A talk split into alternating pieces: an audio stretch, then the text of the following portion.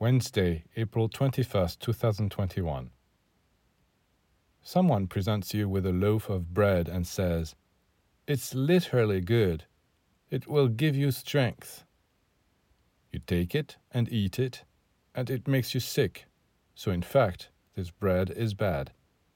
The proof is clear. You must not keep eating it. Someone else brings you another loaf of bread, and after having eaten it, you feel great. This proves that their bread is good. The same holds true in every field.